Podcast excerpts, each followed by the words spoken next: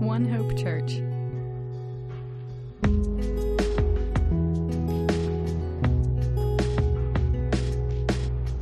Glad each and every one of you are with us here today. Um, it's definitely a special day in the life of our church, and we thank you for being here and being a part of it. Um, you know, it's it's interesting though. We always have, you know, we always have good news and bad news. Always, you know, it's like they come together a, a lot of times, and so you know, want to be just just mindful of that. Even this morning, um, yesterday we got a message from uh, Carrie saying her um, cousin, who's 20, who was 22 years old, was um, it was a hit and run, and you know he's no longer on this earth. Um, message yesterday from Delaney with her grandmother that's had Parkinson's for a long time and you know had a stroke, and so you know it, it seems like every day there's there are things to cry about and things to you know be joyful about. Um, and it's not wrong to have those same emotions on the same day. You know, there's there's there's things we can do. You know, some days are, are days where we only mourn, and some days are days where we only have joy. Um, but there's a lot of days in life where those things are going to be mixed, and so, you know, we acknowledge that um, this morning as we uh, go into to God's Word. We have a lot of things here um, to be joyful about and to be excited about, but we have them in the in the context of a, of a broken world and a world that needs this message, that needs this hope, that needs the hope of Jesus Christ. And so uh, that's what we want to um, really keep our minds on this morning as we look in Acts chapter 4. And we're just continuing our study uh, through the book of Acts. A few, a few weeks ago, we started um, Acts chapter 1, verse 1, and we're just working our way straight through. And so this morning, uh, we're in Acts chapter 4, uh, verse 1. But I think the timing is, is really, really good for this particular passage. Uh, but I want to just give a, a little bit of a, re, a, a refresher uh, for those who, who have been with us through the study and for those um, who are visiting with us today, just to um, set the scene of where we are. And so in chapter 1, we have Jesus giving the message to his disciples, this key message that you will receive power when the Holy Spirit comes upon you, and you will be my witnesses, telling people about me everywhere in Jerusalem, throughout Judea, in Samaria, and to the ends of the earth. This is the message and the mission you know, that Jesus gave for his disciples. You know, wait in Jerusalem until you're filled with the Holy Spirit, and then you know, proclaim this message where you know, it's going to start in Jerusalem, it's going to continue on in Judea and Samaria, and it's going to go to the ends of the earth. Um, and so the first seven chapters of the book focus on the beginning of that witness, the beginning of that testimony in the city of Jerusalem.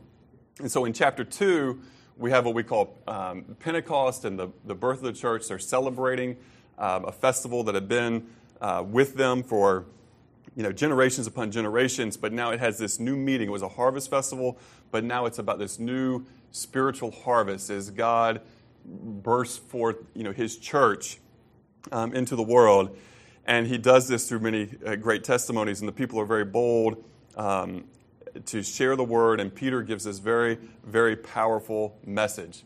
And then last week we saw in chapter three of Peter and John going to the temple and they're going to tell the people there about the message of Jesus Christ. And there's a, a man who is, has been lame from birth, and he's about 40 years old at this point, so he's lame from birth, and he's begging, you know, for money.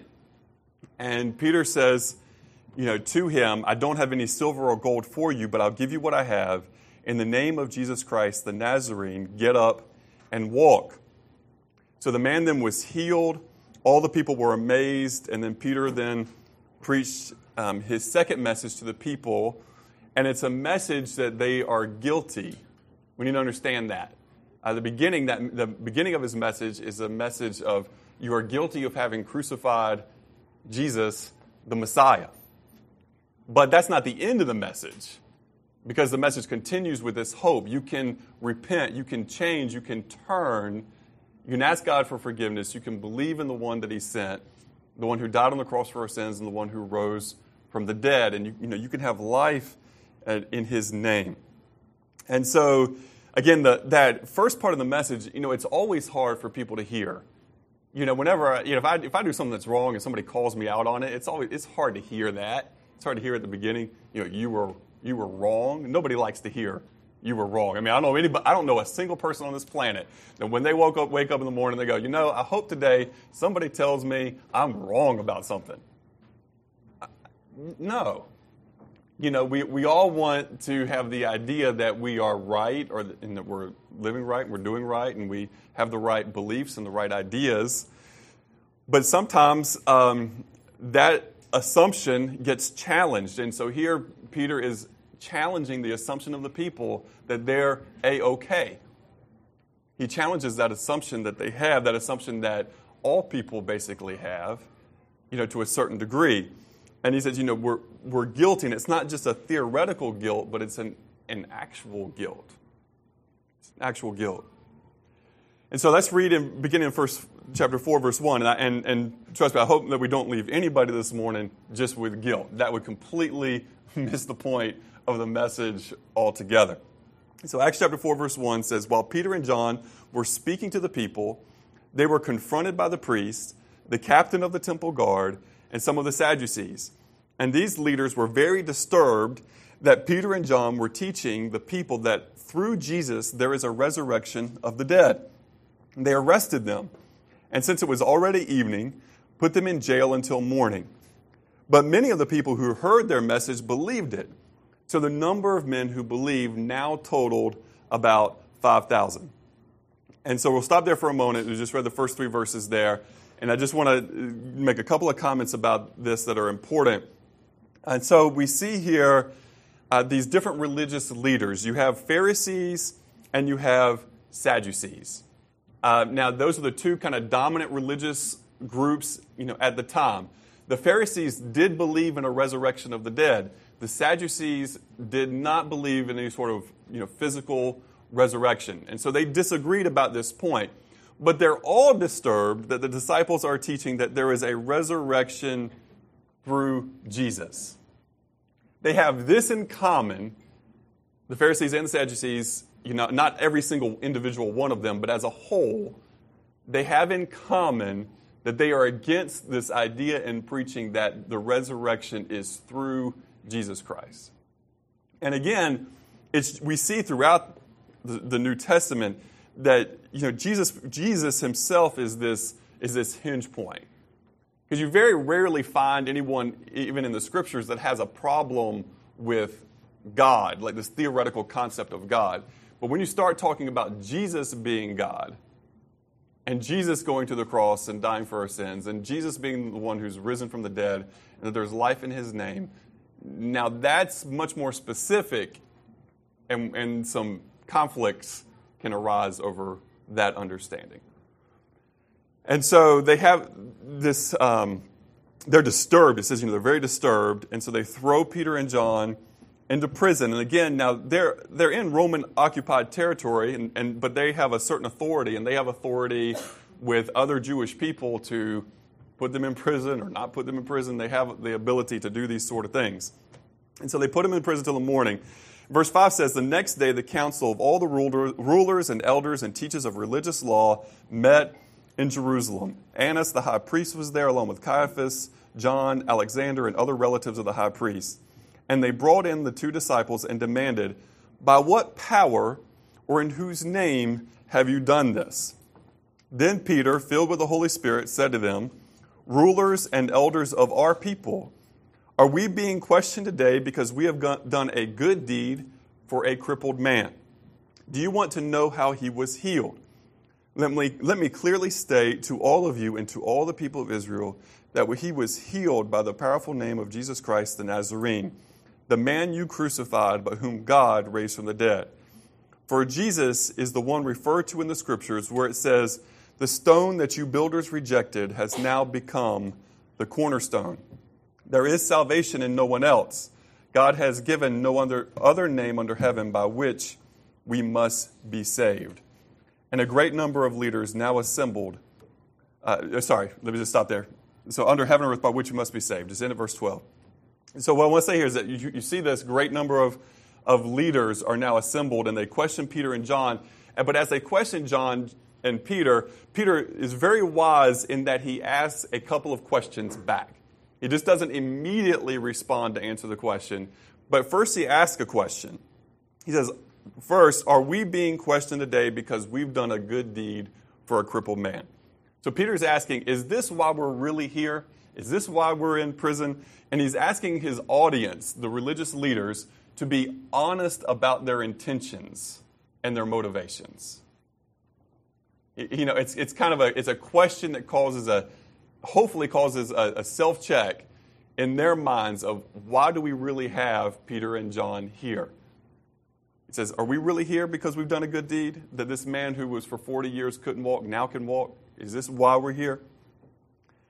And then, they, and then he asks the second question Do you want to know how he was healed? Do you want to know the answer to that question?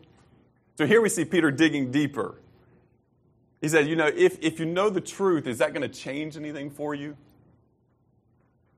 If the answer isn't what you want to hear, are you going to be able to accept the truth? And you know, we find this is true, not just then, but also today, that some people are so intent on keeping the status quo that they will deny obvious truth. It's like they're, they're allergic to change. Some people are allergic to change. Um, and, and the reason why, in this case, the people here are allergic to change is because the, that change is going to cost them. It's going to take away some of their power and their privilege and their position and they're going to have to become humble. They're, you know, they're kind of at the pinnacle of it all now in the current system. And that would, if they accept the truth that Peter and John are saying, then, then they have to humble themselves and take a lower place. They don't necessarily want to do that. They want to keep their status quo where they have the power and the position, and they get the respect of the people. And they're willing to hold, you know, to try to hold on to that at almost any cost, even the cost of knowing God as God intended for them to know Him. So in verse 12, it said, you know, there is salvation in, in no one else. God has given no other name under heaven by which we must be saved. You know, really, our church is meeting this morning because we believe this to be true. Our church is named One Hope Church because we believe that Jesus is our one hope and he's our only hope. We don't say we are we have one hope among many hopes church. You know, it is a it is a bold claim to make. But that is the claim that the that Jesus made about himself when Jesus said, "I am the way, the truth and the life. No one comes to the Father but by me." And it's the claim that the apostles then continued to make about Jesus.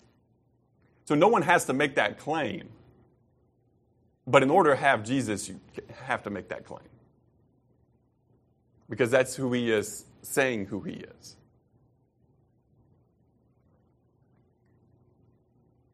Now, what I want us to be very careful of is that we cannot be we cannot be arrogant about that. You know, if we believe that Jesus is the truth and he I mean he's the way and he's the life and there isn't life outside of him, and we claim to have entered into that. By what means have we entered into that? You've entered into it by the grace of God through faith, right? Not of works, nothing that you've done. There's nothing that you have to brag about. We do not say, God saved us because we deserve to be saved.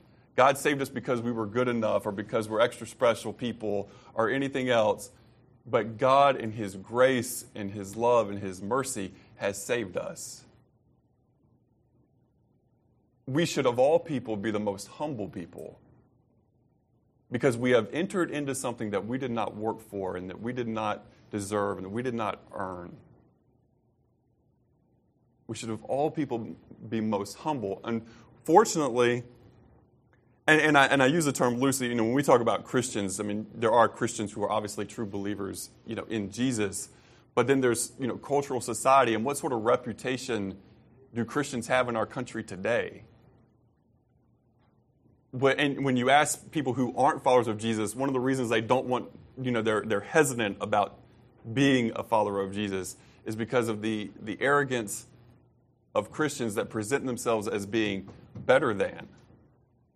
Well, we can't really have anything to do with that because we have to know who we are and that without Jesus, we've got nothing. That it's all in Him and on Him. And so there should be a tremendous humility, and we should have the reputation of being the most humble people on the planet. The most humble people. Because we have no place of any people, we have no place for, for arrogance. Because, as the scripture says, the only one that we can boast in is Jesus Christ Himself. We can say, look at what Jesus did. And look at what he did on the cross for us. And look how he died on the cross for our sins. And look at his power over sin and over death. And yes, we celebrate that, and we're not ashamed to celebrate that. But we come before you humbly, begging you to enter into the same grace that we have. We come to you humbly.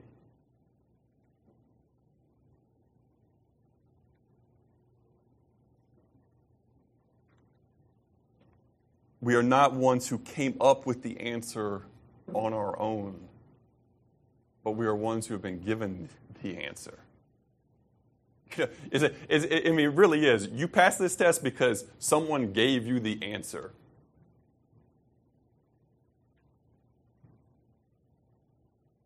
You didn't just figure it out. It's not out of your own intellect that you've come to, into this relationship with Jesus and you're with Jesus because you're so smart, or because you're so good, or because you're so talented. It's because of God's grace and His love, and someone shared the answers with you. Because if somebody doesn't share that answer with you, if somebody doesn't share that answer with me, I fail the test. I go into the test and I've got a blank. Somebody had to tell me. Then None of us came up with this on our own. I believe it's revealed by God and given to us in the scriptures. You know, one of the things we're also about this morning, you know, we're celebrating, you know, baptism this morning. You know, baptism is a, is a public profession of faith. It's a, it's a public um, profession of something that's already happened inwardly in the person's life and, you know, in, the, in their own being. So we get to celebrate that this morning with Riley, who is seven years old. And, and you know, and I know sometimes people have a question about that. Like, can a, can a seven year old really know and understand, you know, what he's doing and, and what this means? And I'll be honest with you this morning that, that I can be a skeptical, you know, person. And it's kind of ironic that I would be a skeptical person when I would tell you today that when I was four years old in my sister's room and I said, I want to go be with Jesus. And she's like 11. How do I do that? And she explains to me the gospel. And there I believe in Jesus. And at that moment, my life was changed as a four year old.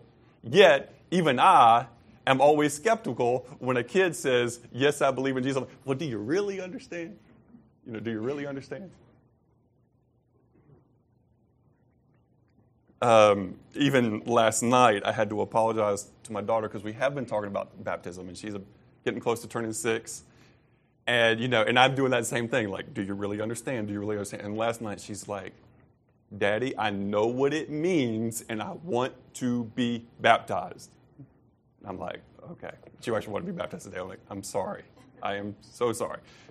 There are some people who will not be happy with me if they miss that, so or with us. So let's just calm it down and wait here a little bit. But these kids can and come to believe in Jesus at a young age and believe in Him and know Him and know what they're doing. So I've got something that is from Riley that I'd like to read this morning to tell you how much a little kid can understand. Okay. So this is a, he wrote about Easter, and so he says people say Easter is when the Easter bunny gives people eggs, but that's not what Easter is about.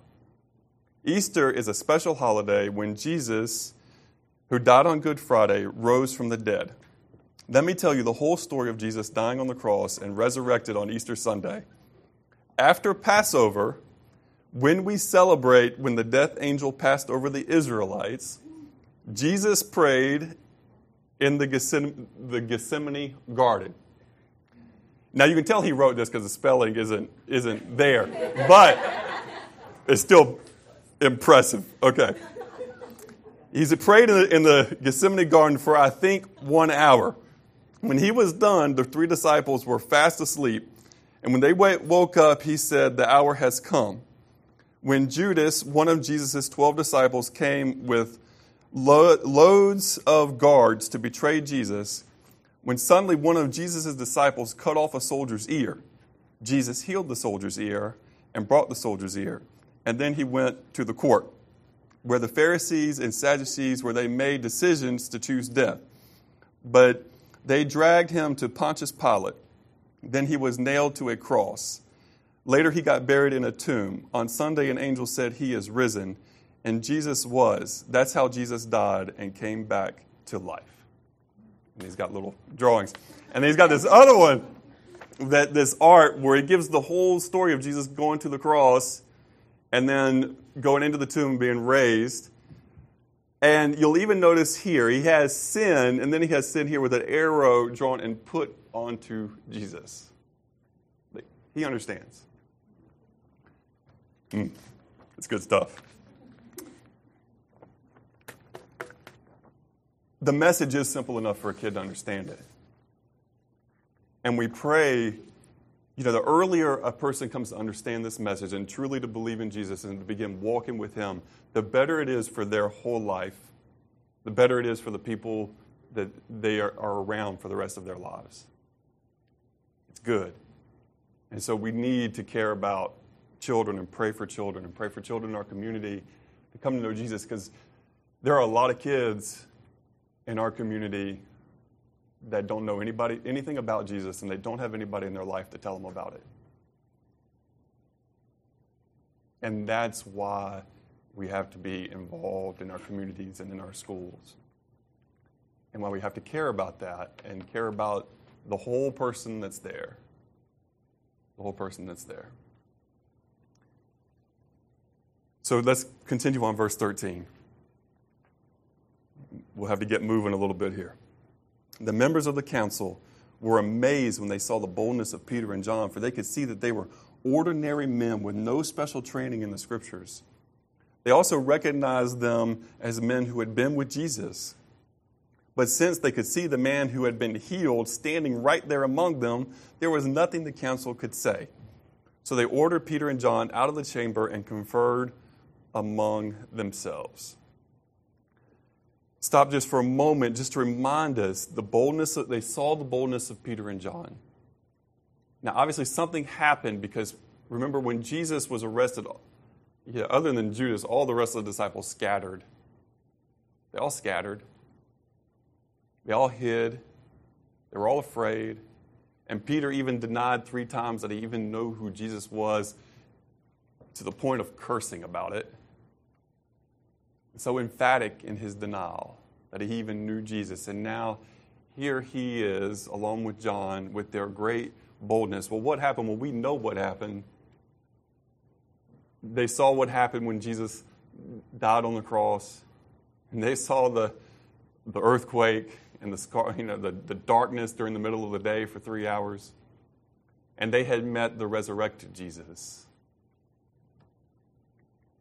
And they would never be the same and they wouldn't be timid anymore, but they were going to be bold about what they believed.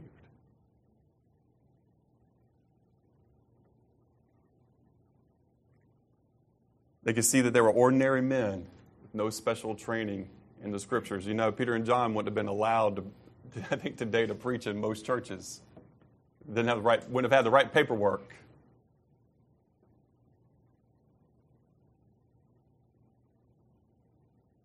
But what we need is we need people who've been with Jesus.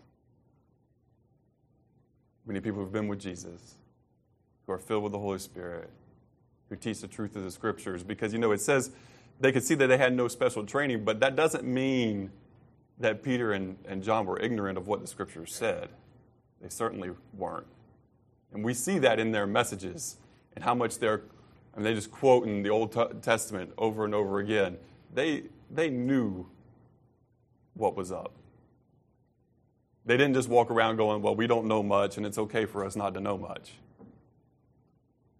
That wasn't their attitude, that wasn't their perspective.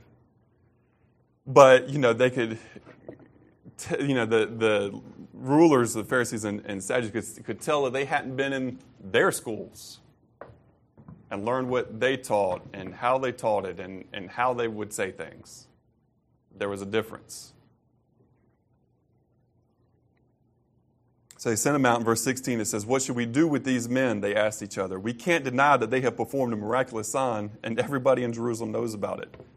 But to keep them from spreading their propaganda any further, we must warn them not to speak to anyone in Jesus' name again. So they called the apostles back in and commanded them never again to speak or to teach in the name of Jesus. Now, again, that, those questions that Peter asked come to the front again like, do you want to know? Do you really want to know? Because here they acknowledge this happened. This man that couldn't walk now can walk. It was done in the name of Jesus. We can't deny these facts, yet they're unwilling to be changed by those facts. They're unwilling to humble themselves. And so, with hardness of hearts, with hardness of hearts, they continue to fill, fulfill the prophecy about them that you know, had already been, been spoken. That the, the you know, stone that the builders you know, rejected was the chief cornerstone. That they were continuing on in that, even as they heard the message. They just kept going in their way. And that's a terribly, terribly sad thing. And you notice they say, you know, we have to keep them from spreading their propaganda any further. I mean, that tells you their perspective about it because they're not saying we have to stop their, their truth. You know, it's, truth or propaganda can be determined by the agenda of, of which side a person is, person is on on an issue. And so, verse 19 says they commanded, verse 18 said they called the apostles back in and commanded them never to speak again, to teach or to speak in the name of Jesus. But Peter and John replied, do you think God wants us to obey you rather than Him? We cannot stop telling about everything we have seen and heard. Love that response. If you're a follower of Jesus this morning, you know, pay attention here to this part because for you this is the this is the key part. That this is a this is an awesome response, is a wise response, and it shows that there's a priority in our obedience. Earlier, Peter had already acknowledged, You are the rulers of our people. He, he acknowledged that, these, that this council had a certain authority.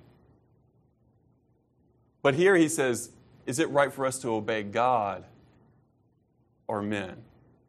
And this is one of those important biblical traditions that we have that goes back to the book of Genesis. That when it comes to obeying God or obeying people, we always obey God even if the people have written a law.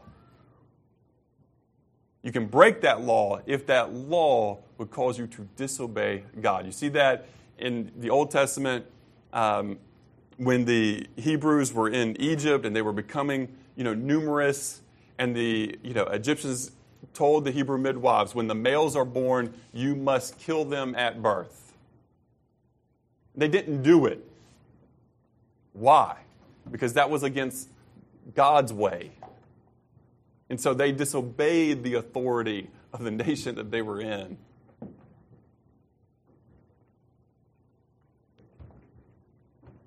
And so that's something for us um, that's important for us to keep in mind when it comes to a lot of different things in our, our cultures and our societies and whatever nation you may find yourself at any particular time, that as long as the laws don't disagree with God, we should obey those laws. But when those laws cross over, there's a point, and there's a place, there is, there is a place, in, in, as far as being followers of Jesus, there's a place even for civil disobedience. And that is not unpatriotic, it is just having a priority that says that God is more important.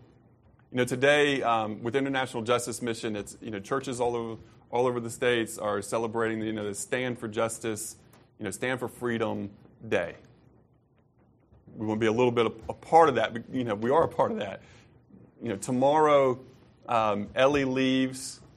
Uh, you know, she was here. She's a college student with us, but she leaves for Bolivia. She'll be li- living in Bolivia for a year, working with the International Justice Mission, standing up for justice and helping you know, the fight against those who are oppressed, you know, to protect those who are oppressed and those who are abused. And, you know, again, to help, in this case, to help little children and to see justice for them.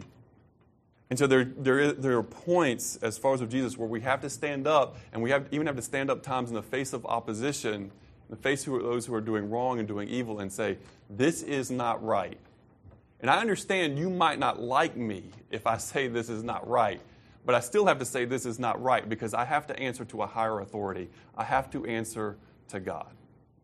You know, and we need to understand with this, there is never, we should never have an, an intentional desire to offend anyone. Peter and John are not walking into here going, you know, how can we offend and what can we and say to really inflame these Pharisees and these Sadducees? What will really push their buttons? That's not their agenda. Their agenda, ultimately, their desire is to see even their, these religious rulers and, and leaders come to faith in Jesus themselves. The Apostle Paul went as far to say that he would be damned if it meant that all of Israel would be saved. That's strong. The love is there, but that love still has a truth with it and has a boldness with it and is willing to stand up and say, you know, this is right and, and this, is, this is wrong. And is willing to say it when it's not popular and is willing to say it against the majority. Because, yes, the church is growing here, but the church is tiny in comparison to what else is going on in the city of Jerusalem.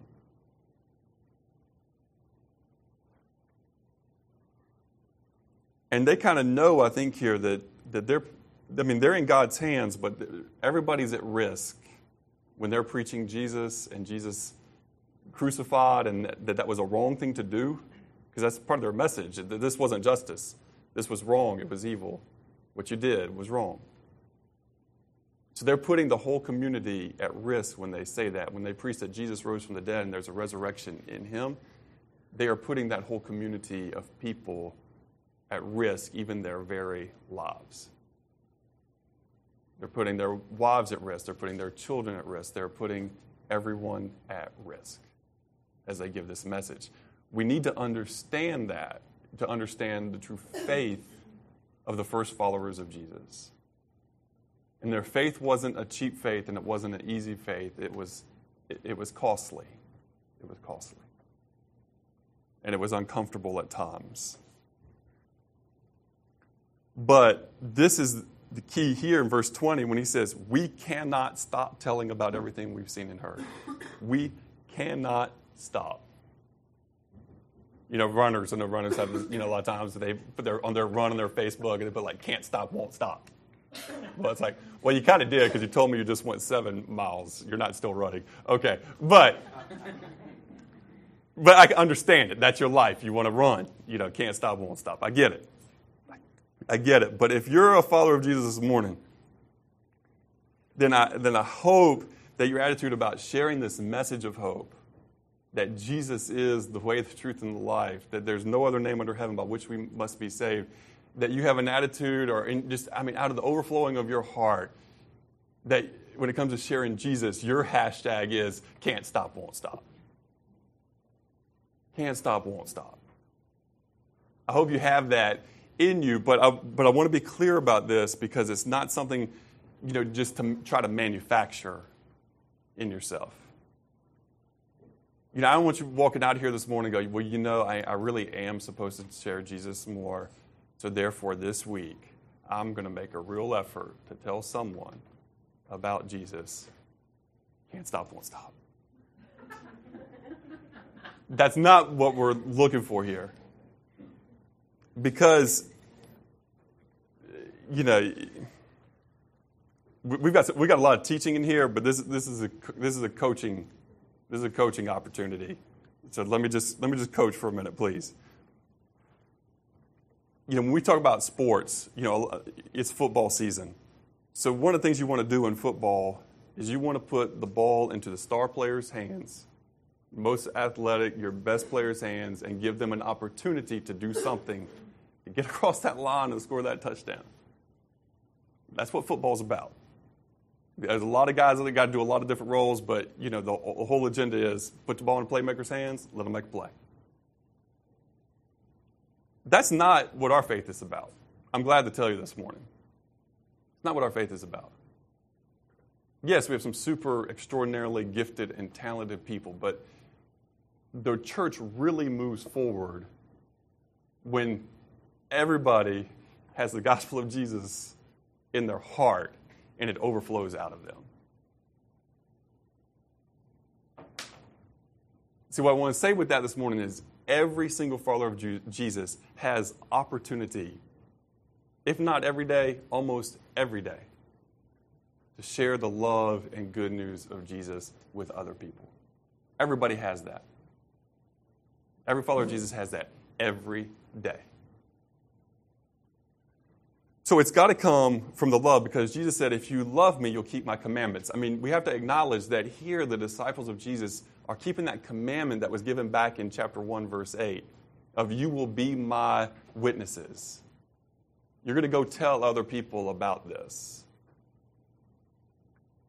But their desire to keep that command comes out of the love, an overflow of love in their hearts. And that goes back to what Jesus said when Jesus simply said, If you love me, you'll keep my commandments. And, you know, and, and it's not about just have, like, having a bunch of rules.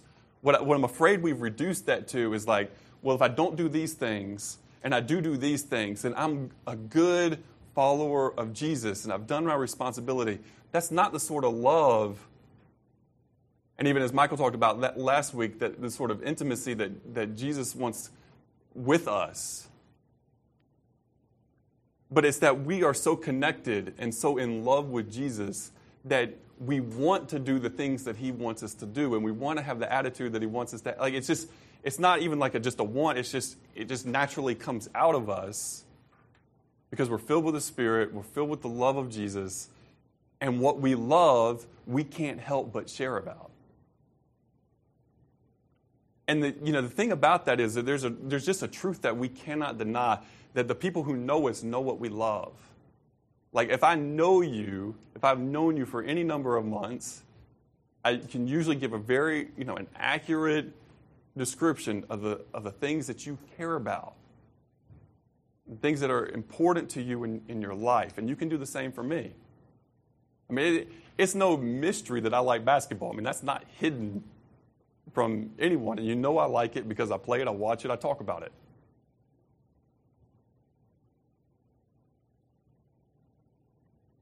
The things in your life that you love. If you have children, you love your children. You talk to other people about them. If you love your spouse, you Talk to people about your spouse. Bernardo got engaged yesterday. You don't think he's going to tell somebody about that?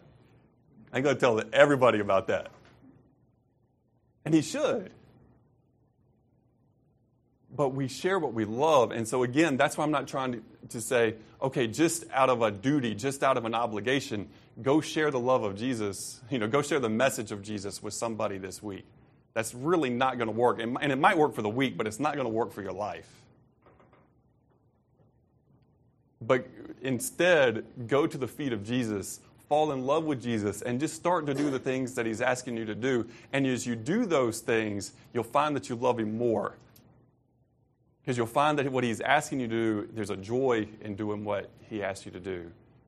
And it's a virtuous cycle As you spend time at the feet of Jesus and then you go live it out. And you spend time at the feet of Jesus and then you go live it out. You spend time at the feet of Jesus and you go live it out. It's a virtuous cycle in your life.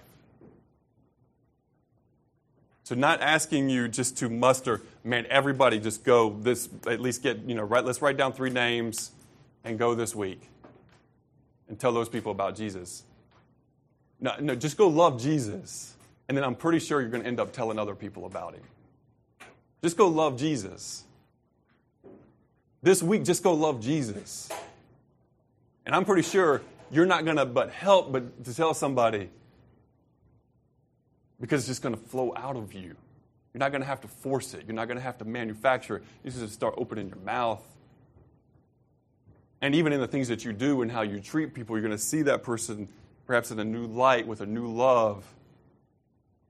And it's going to come out of your heart.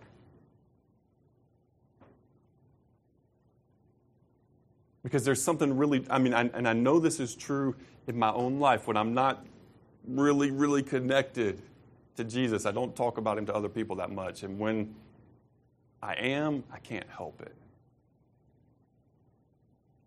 And yes, you know, some people have gift of evangelism and some people don't. Whatever. Because what we see in the book of Acts is that Jesus said, You all will be witnesses for me. And then the 120 first ones, I'm sure they all the 120 didn't have the gift of evangelism, but they were all testifying of the greatness of Jesus Christ. Don't say it's not my gift. Just say, Lord, help me to love you. And then, Lord, if you give me some opportunity, I'll take it. I'll take it. Lord, if you give me an, oppor- an opportunity today, I'll take it. And part of it's just being aware. Because sometimes it's that person who checks out your groceries at the store that needs to know that Jesus loves them today. Sometimes it's an hour long conversation, but sometimes it's a 30 second word. Hey, I just want you to know Jesus loves you today. Do you know Jesus loves you? Man, somebody's life can be changed. You go out to eat. We've had people do this, and I don't know why we don't do it more.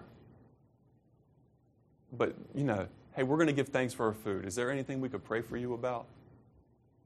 I mean, we've seen waitresses and waiters just start crying at that question. Because what has happened in their life in the previous days has prepared them to hear that and to hear, hey, Jesus loves you.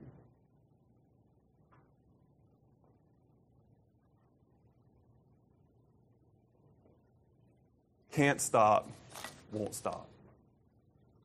Because we have a, you know, we have a lot of negativity in our world. And there are, there are I mean, and, and I'm, and I'm the first step, you, you can go check my Facebook to see, you know, I'm not afraid to say what I think about some of the stuff that's going on in our nation right now. And I know some of that's not popular with some people. Because people don't like to hear, hey, you're wrong and you don't really understand. But I know because I've made all those same mistakes. I've had all those same wrong thoughts, and I've had to be corrected.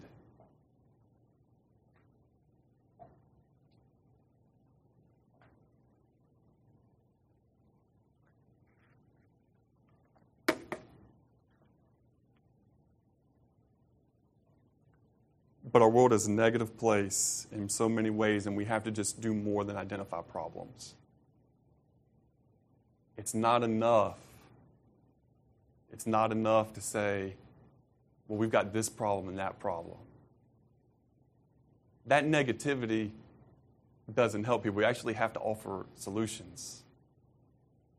As far as Jesus, our best solution is the love of Jesus, is Jesus Himself.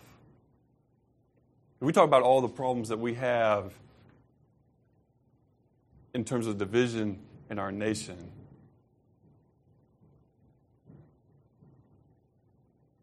And I look at it and say, you know, Dr. King said, uh, proximity without intimacy is a problem. It's a true statement. True statement. And so, you know, the reality is this morning, if you're white and you don't have, I'm not talking, you know, everybody likes to say, oh, I've got my token. I've, you know, not saying token, but that's what it ends up being. Oh, I've got a, I've got a black friend. Oh, well, that's, that's well. Okay. Um, no, if you have, do you have black friends? Friends. Friends, deep friendships enough to say, how do you feel about what's going on? What is your perspective? What do you see? Inform me. Now, please answer. I have this question, please, and having dialogue. Having dialogue. And these dialogues are important that we have. I had opportunity actually Friday on the phone for an hour with Lorenzo Harrington, who played for the Denver Nuggets and happened to go to the same university I did. So we talked for an hour on the phone because of everything. He lives in Charlotte and everything that's just happened in Charlotte, and that's where my school was, right outside of Charlotte. So I care about a lot about what's happening there right now. and I'm asking him questions. Okay, so this happened in Tulsa, this happened here. What are the differences? What do you see? What else? What are the other underlying things that are going on that I'm not hearing about in the media that I'm not seeing? And those conversations are extremely in, informative and powerful, helpful for us. And that's how we learn and we grow. We learn and we grow. So I hope that that maybe helps you a little bit. But you know, you diversify your friendships, and then you'll you'll understand a little bit more. And also, it'll increase your capacity of love and increase your capacity to share the love of Jesus with other people. But it, it comes through making you got, you got, those things just don't happen. You, you have to make some effort. You know, we have to make some effort. But we also have to ask God to move in our hearts and God to open doors for us and to give us opportunities and to help us to see and to understand.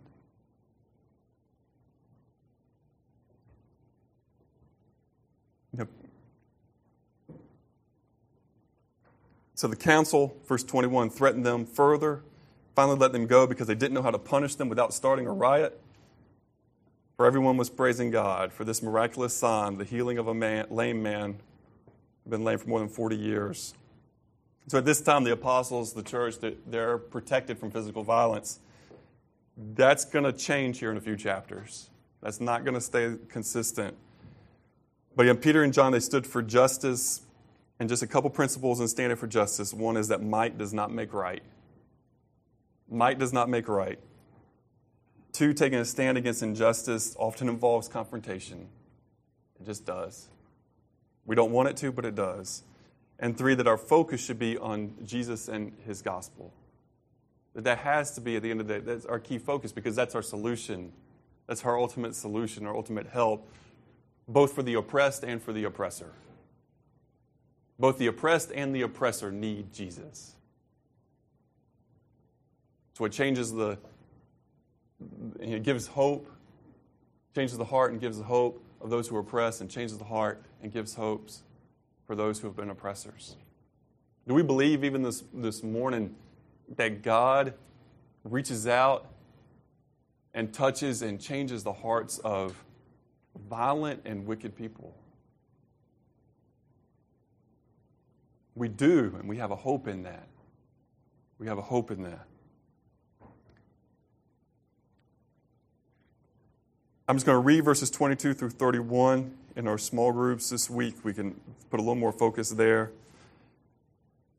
It says, As soon as they were freed, Peter and John returned to the other believers and told them what the leading priests and elders had said.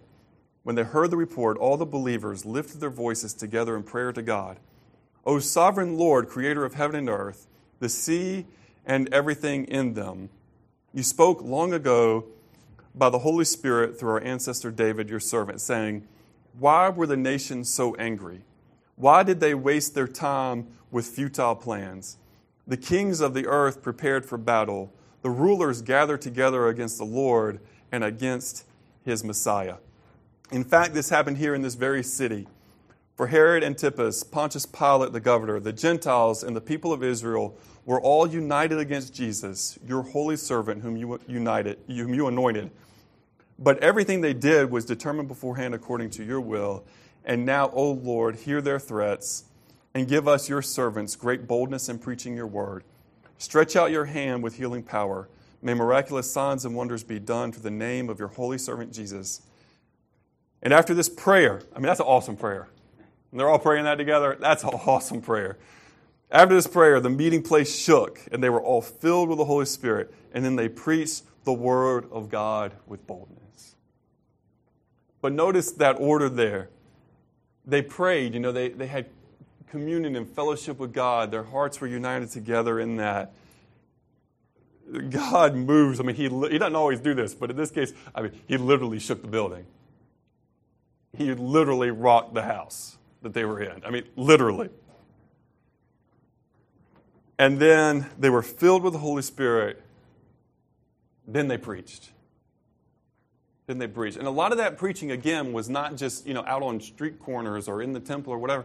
It was, you know, in the marketplace. It was in the places where the disciples, you know, went to work. It was in their, in their neighborhoods.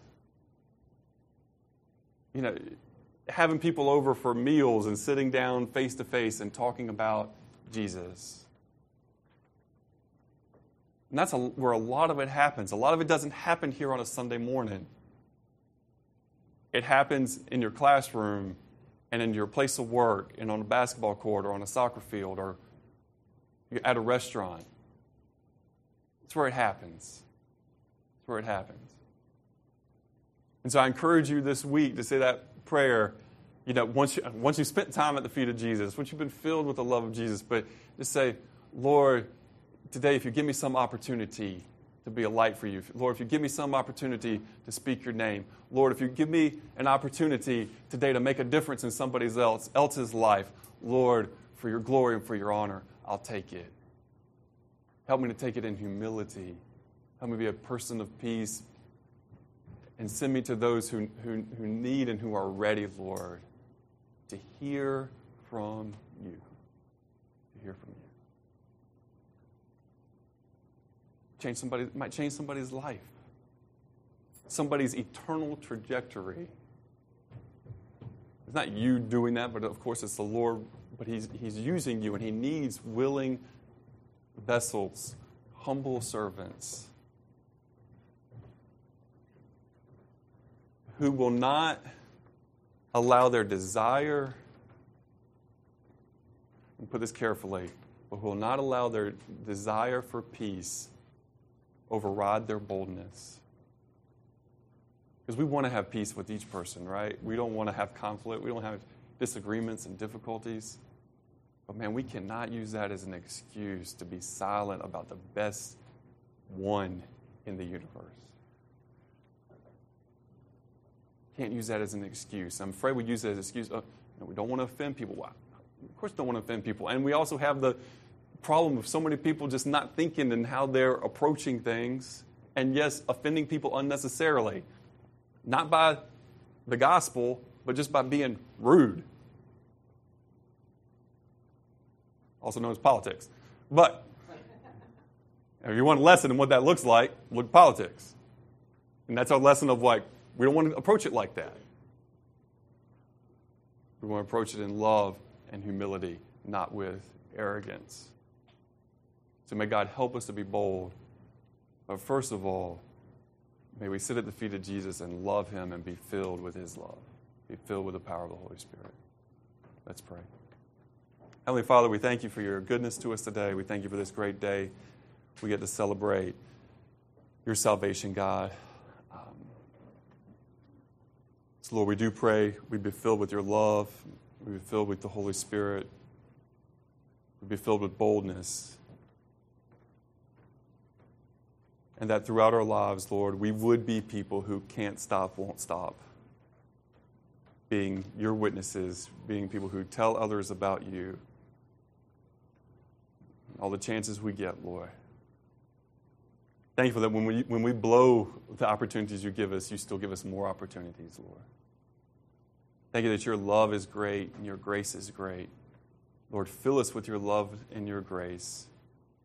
Help us to love you so much, dear Jesus, that we can't help but tell others about you. Lord, that's our, heart's desire this morning.